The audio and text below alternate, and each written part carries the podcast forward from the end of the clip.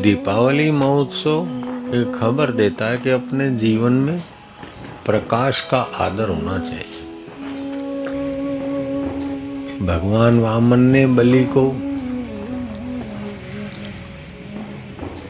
अपना प्रभाव से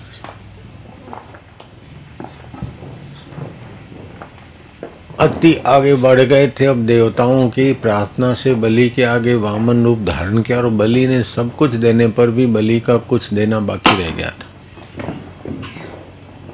क्या बाकी रह गया था? कि देने वाला मैं। जब बलि ने अपना देने वाला मैं दे दिया तो भगवान ने बलि को सुतल का राज्य दिया और भगवान उसके द्वारपाल हो गए।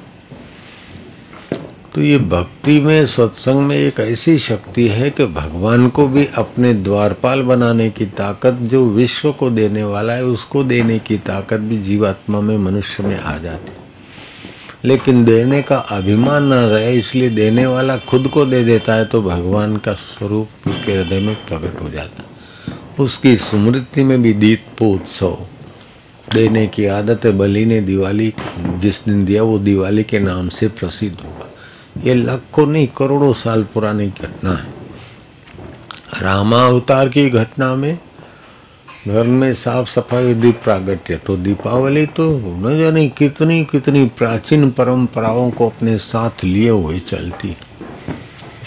सिख धर्म के छठे गुरु को ग्वालियर से रिहा करके अपने बीच पाया सिखों ने तो दीपोत्सव किया।